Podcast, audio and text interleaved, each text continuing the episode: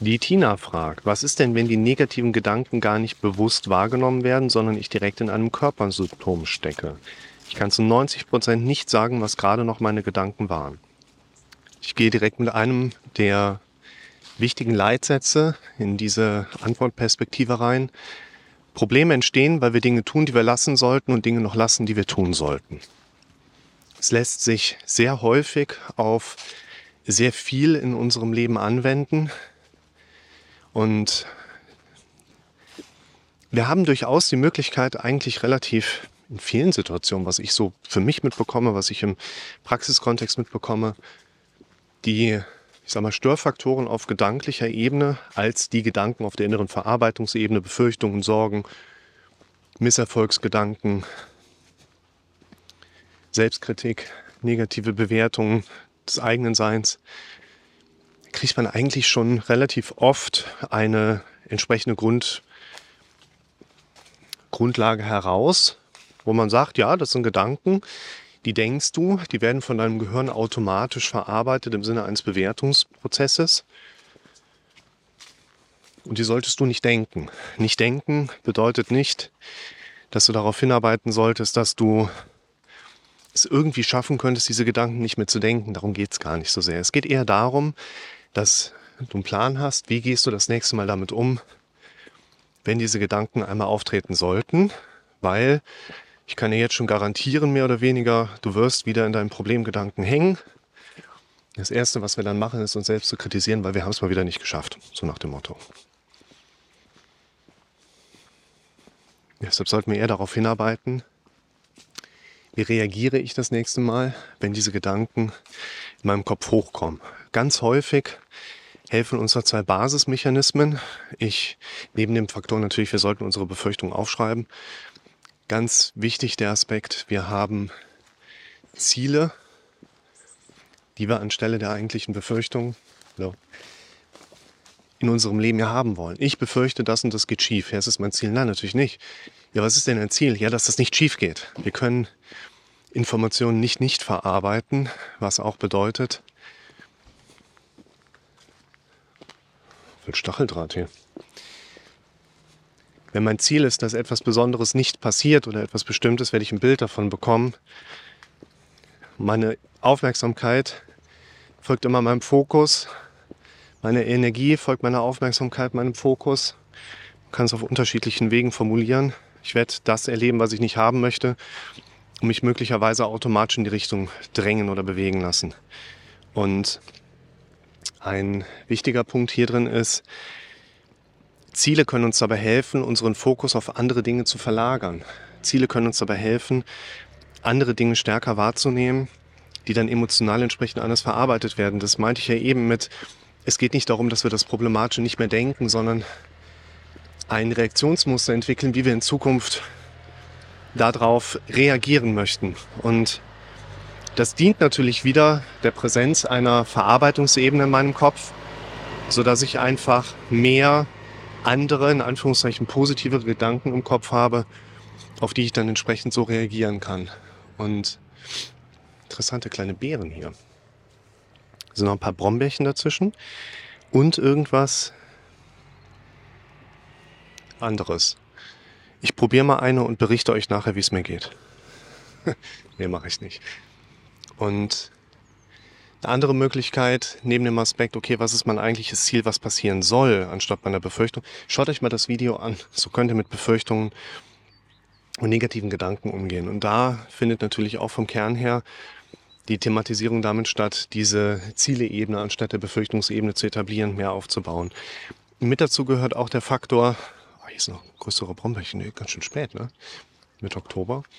Äh, gehört auch der Ansatz, dass unser Gehirn sehr häufig vor allen Dingen in Worst-Case-Gedanken denkt. Das heißt, ein Hauptmerkmal ist, dass immer nur der Misserfolg im Sinne des schlimmst anzunehmenden Zustands in Anführungszeichen für den Moment in unserem Gehirn präsent wird.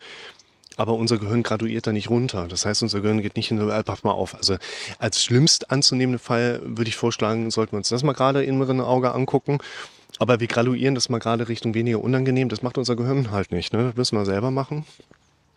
Und wir bekommen immer erstmal, zack, Worst Case.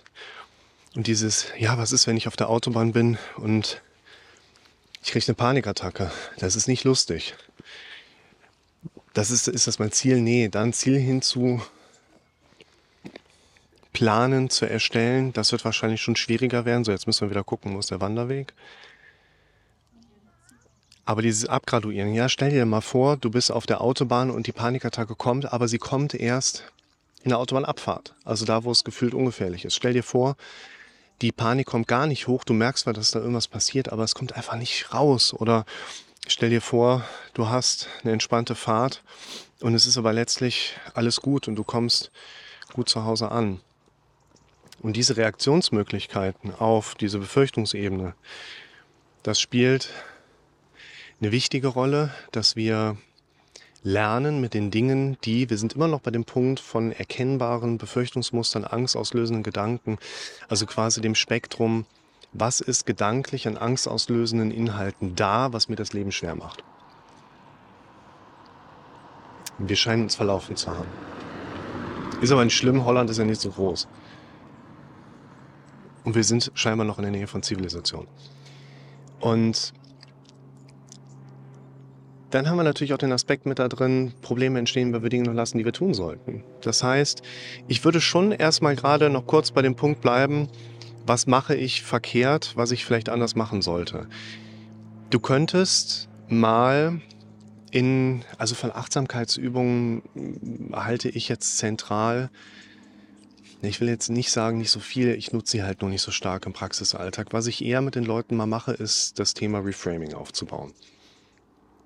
Beim Reframing geht es darum zu erkennen, dass unser Gehirn den Dingen, die ich so erlebe, automatisch eine Bedeutung zuschreibt und ich meinem Gehirn bei einer anderen Bewertung, Bedeutungszuschreibung helfen kann, indem ich den Kontext einer Sache verdrehe. Wenn es regnet, freue ich mich, dann wenn ich mich nicht freue, regnet es trotzdem. Wenn ich im Stau stehe, rege ich mich erstmal darüber auf, dass ich im Stau stehe.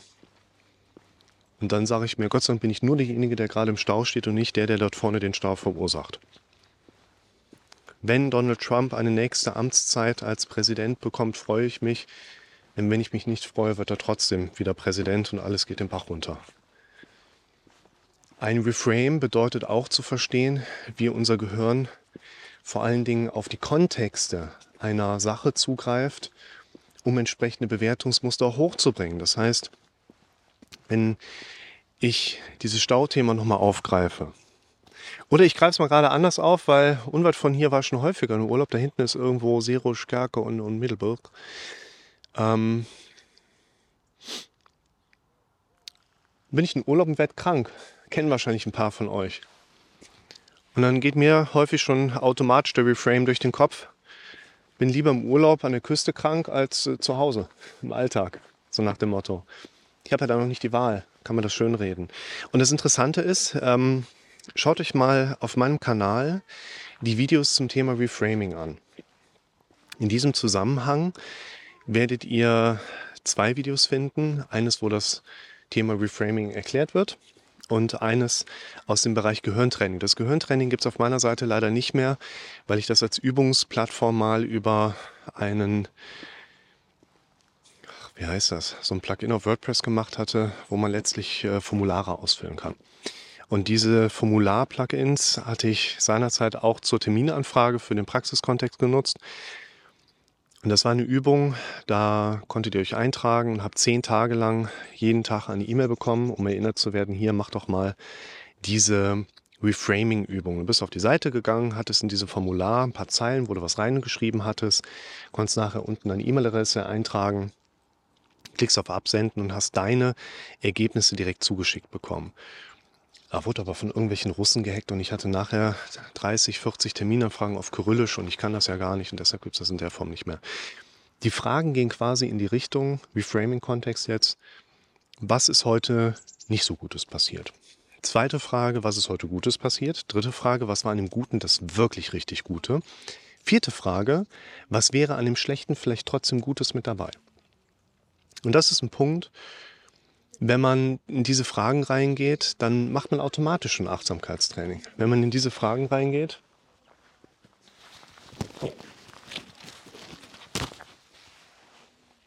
Hecke hat mich festgemacht. Das Schöne am Reframing ist, dass wir darüber die Achtsamkeit automatisch trainieren. Und es geht da weniger ums Erkennen.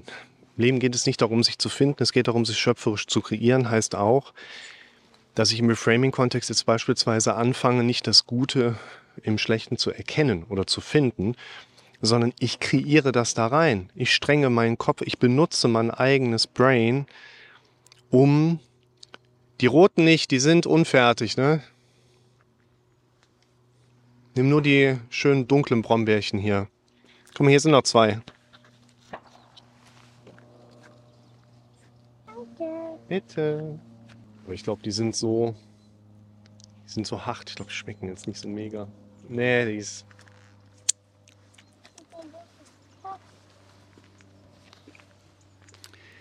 Ja, es geht wirklich darum, zu erfinden. Ich erfinde jetzt mal, was das Gute daran ist, weil, hey, wenn du da schon von selber direkt drauf kommen würdest, dann wärst du ja auch schon vorher drauf gekommen, die andere Perspektive. Das Interessante ist auch, ich habe selber erlebt, die Klienten, mit denen ich das erarbeitet habe, haben mir das auch so zurückgemeldet. Du brauchst halt so, ich sag mal, deine fünf, sechs, sieben Tage und dann fängt dein Kopf an, automatisch zu reframe. Schmecken gut? Ja, klasse. Dann halten wir am nächsten Brombeerbusch auch nochmal an. Ich glaube, hier sind jetzt keine mehr. Und damit kommen wir vielleicht auch nochmal zu deiner Aussage, 90 Prozent bekommst du gar nicht mit. Vielleicht ist doch mehr da, als auf den ersten Blick, auf das erste Zuhören so mitbekommst. Und kannst dich über die Reframing-Übung einfach so ein Stückchen dahin sensibilisieren, diese Dinge vermehrt wahrzunehmen. Und dann gehen wir nochmal in den anderen Part rein, weil ich glaube, der ist mindestens genauso wichtig, aber wahrscheinlich deutlich kürzer zu thematisieren. Es gibt halt Dinge, die denkst du noch nicht, die du denken solltest. Und normalerweise würde man schon aus den Befürchtungsmomenten heraus die anstelle dessen beabsichtigten Ziele erstellen. Also wir machen uns das auch bei der Zieledefinition in Anführungszeichen hin und wieder mal ein bisschen leicht. Also wir gehen jetzt nicht hin und müssen immer nur alles aufs weiße Blatt neu entstehen lassen, sondern nehmen das Leben eines Betroffenen und spiegeln dann hin und wieder einfach mal rüber. Das geht natürlich auch. Also wie gesagt in dem Video Befürchtungen und negative Gedanken, wie gehen wir damit um? Dieses Rüberspiegeln, welche Ängste sind da, okay, welche dazugehörigen Ziele verfolge ich eigentlich in meinem Leben? Und da finde ich, greift einerseits der, so diese Größenkomponente. Das heißt, in deinem Leben, Tina, geht es ja um andere Ziele als in meinem Leben, als in dem Leben vor dem Zwerg vor mir gerade oder von anderen Leuten auf der Erde. Das heißt, es hat eine gewisse Größencharakteristik, wo es wirklich darum geht, dass es in deinem Leben eine ganz wichtige Komponente. Welche Dinge möchtest du in deinem Leben erleben? Welche Dinge möchtest du in deinem Leben spüren, fühlen, besitzen, was auch immer?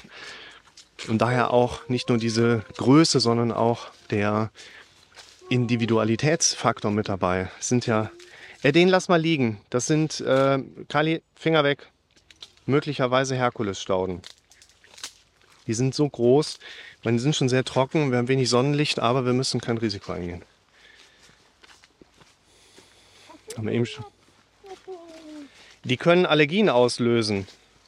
Nennen sich äh, Herkulesstauden und sind teilweise hier recht weit verbreitet. Es ist eine sogenannte Giftpflanze.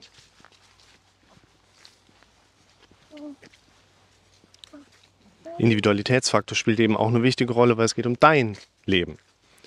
Und deshalb auch nochmal am Rande erwähnt, diese Videos, die ihr hier seht, diese Videos, die ich hier für euch machen kann, was mir jedes Mal total viel Spaß macht, bei der Wanderung das Ding auspacken und zack, kleines Ründchen mit euch quatschen quasi.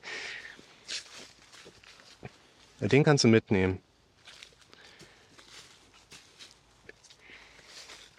Diese Videos ersetzen einfach nicht das individuelle Gespräch und das erkennen mehr und mehr Leute von euch, buchen mal einen Termin, holen sich den individuellen Rat ab und viele von euch, die sich in der Praxis direkt zu Gesprächen melden, die sehe ich ja nicht nur einmal. Die sehe ich jetzt auch nicht dutzende Male. Nur die wenigen Male, die wir uns so konkret austauschen, haben bei euch eine so durchschlagende Wirkung, was mich jedes Mal auch in diesen Online-Gesprächen immer wieder echt freut. Und das ist der Punkt, wo ich eben auch sagen würde, wir verlassen mal die Ebene von Angst- und Panikreaktionsmustern und betreten die eigentliche Ebene, die mindestens genauso wichtig für uns ist, nämlich was sind eigentlich die Ideen, die du in deinem Leben zu Zielen, entsprechend mit Plänen versorgen könntest, möchtest, um in deinem Leben einfach ein glückliches Leben zu leben. Ich hatte es eben schon mal angedeutet und es macht vielleicht Sinn, das nochmal so deutlich zu sagen, das Video, wie werden wir Menschen glücklich? Passt an dieser Stelle aus meiner Sicht auch, denn es geht oft darum, aber eben nicht nur darum, dass wir negative und störende Aspekte aus unserem Leben herausbekommen. Darum geht es oft genug, aber genauso wichtig und teilweise mindestens noch wichtiger ist eben der Ansatzpunkt, dass wir vor allen Dingen auch daran arbeiten, ein zunehmend glückliches Leben zu haben, wodurch automatisch das Erleben von Angst und vor allen Dingen auch Paniksymptomen in der Regel auch remissierend zurückgehen. Und in dem Zusammenhang spielen zwei Faktoren eine wichtige Rolle, die besprechen wir jetzt heute nicht, aber greifen wir uns auf, dass wir die an anderer Stelle mal thematisieren, einem anderen Punkt besprechen, nämlich wir bekommen vor allen Dingen dann auch eine relativ solide, stabile Gefühlsbasis, wenn wir ein hohes Maß an Selbstverwirklichung und Selbstwirksamkeit erleben. Und das ist aus meiner Sicht begrifflich sehr streng verbunden mit den Komponenten, ein glückliches Leben zu haben, welches einen zufrieden gestaltet. Ali, warte mal. Und in diesem Sinne, liebe Tina, würde ich sagen, es geht darum, dass du erkennst, ich wollte mit dir zusammengehen. Was sind die Störfaktoren, wo du dich vielleicht ein Stück weit trainieren kannst, die in Zukunft einfach stärker wahrzunehmen?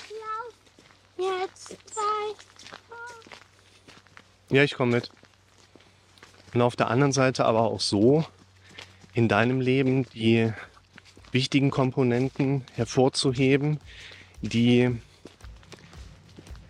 Selbstwirksamkeit und eben auch Selbstverwirklichung mit einbegreifen. Und dazu machen wir bei Zeiten gerne auch mal ein entsprechendes Video.